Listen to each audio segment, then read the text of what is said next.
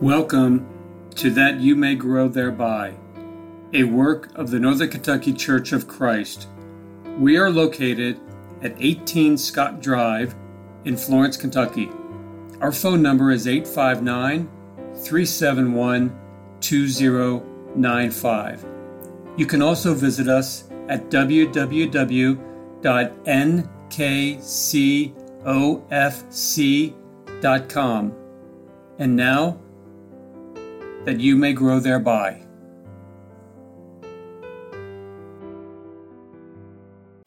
Thank you for listening to That You May Grow Thereby. My name is Greg Litmer, and I am one of the elders of the Northern Kentucky Church of Christ.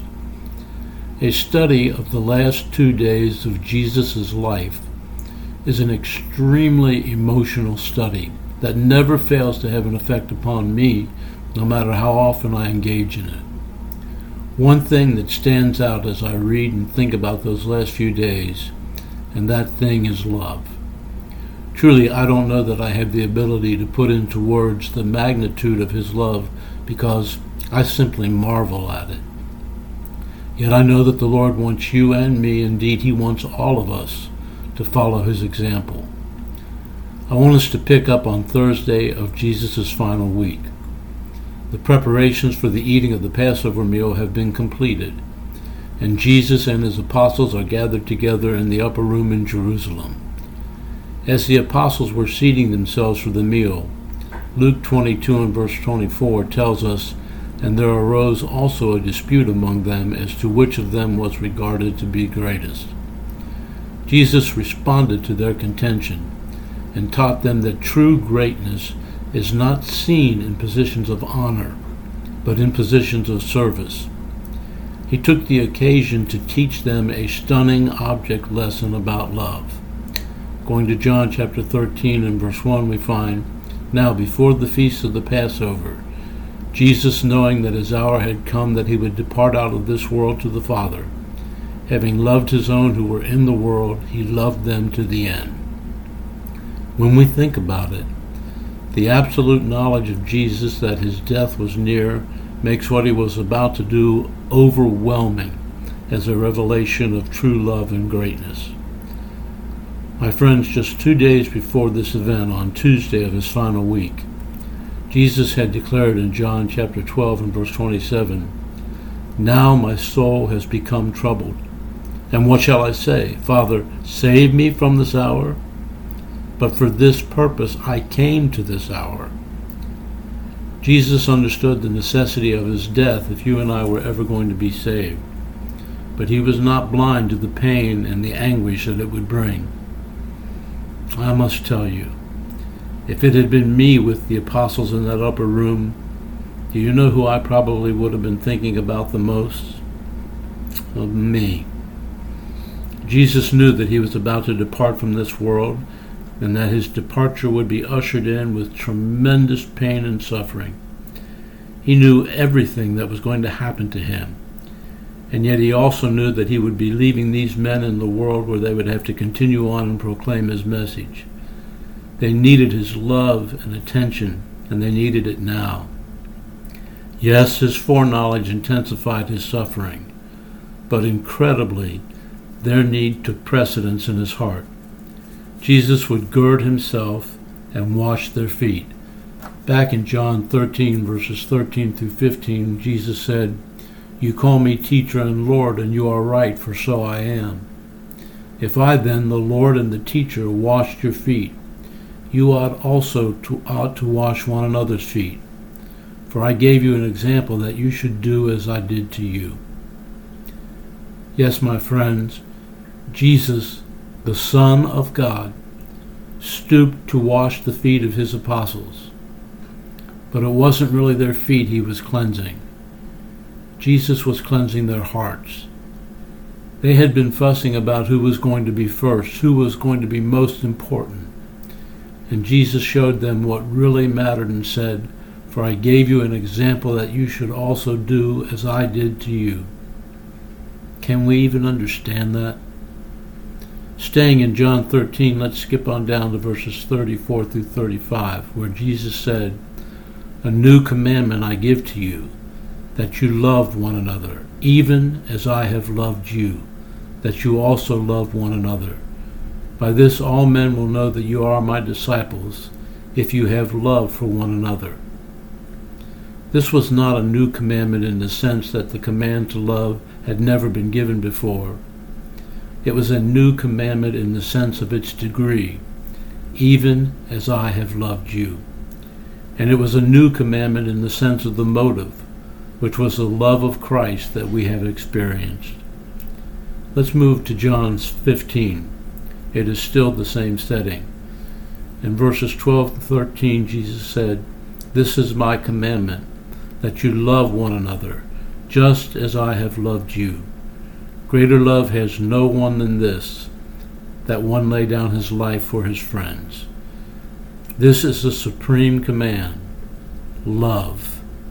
They were to love each other. We are to love each other as passionately and as intensely as Jesus loved them and us. How great was his love? He was about to die for them and for you and for me. Later that same night, Jesus would be in the Garden of Gethsemane. He would say in Matthew chapter 26 and verse 38, My soul is deeply grieved to the point of death. Three times Jesus would pray, as he did in Luke chapter 22 and verse 42, Father, if you are willing, remove this cup from me. Yet not my will, but yours be done. So terrible was the emotional strain that Jesus was enduring at this time that Luke 22 and verse 44 tells us, and being in agony, he was praying very fervently, and his sweat became like drops of blood falling down upon the ground. When the mob came to take him and to start the awful process that would culminate on the cross, Jesus said, or do you think that I cannot appeal to my Father, and he will at once put at my disposal more than twelve legions of angels? And I wonder, why didn't he? Why did Jesus allow all of this to happen to him? Why did he go through all of this? And there's a one word answer, yet so profound. The answer is love. After the mockery of justice that his trials constituted, Jesus was led in procession to Golgotha. Turning to Luke chapter 23 to the account of that deadly journey, we'll notice what is said in verses 27 through 29. And following him was a large crowd of the people and of women who were mourning and lamenting him. But Jesus, turning to them, said, Daughters of Jerusalem, stop weeping for me, but weep for yourselves and for your children. For behold, the days are coming when they will say, Blessed are the barren, and the wombs that never bore, and the breasts that never nursed. Here, even after the crowd had shouted, Crucify him, crucify him, Jesus still showed his concern for the people of the city. It is important to understand that Jesus was not being overwhelmed or defeated by a superior force. Jesus was voluntarily giving himself in fulfillment of the will of God. But the Jews, by their actions, were condemning themselves, and he warned them of what lay ahead. Why? Because of love. When they arrived at the site of the crucifixion, Jesus was stripped of his clothing, the crossbeam having been placed on the ground. The Lord was thrown down upon it, and his arms were stretched out, slightly bent to allow flexibility and to prolong the agony. And heavy wrought iron nails were driven through the small indentations at the front of his wrists. Then, with Jesus nailed to it, the crossbeam was hoisted into place on the upright and made secure. Then his feet were taken, placed one on top of the other, and another wrought iron spike was driven through his arches into the wood of the upright. It appears that this was about this time in the process that Jesus uttered that incredible statement found in Luke chapter 23, verse 34 Father, forgive them, for they do not know what they are doing. How in the world could he say that? How, through the waves of pain and agony, could he even think that? There is only one answer, and that answer is love.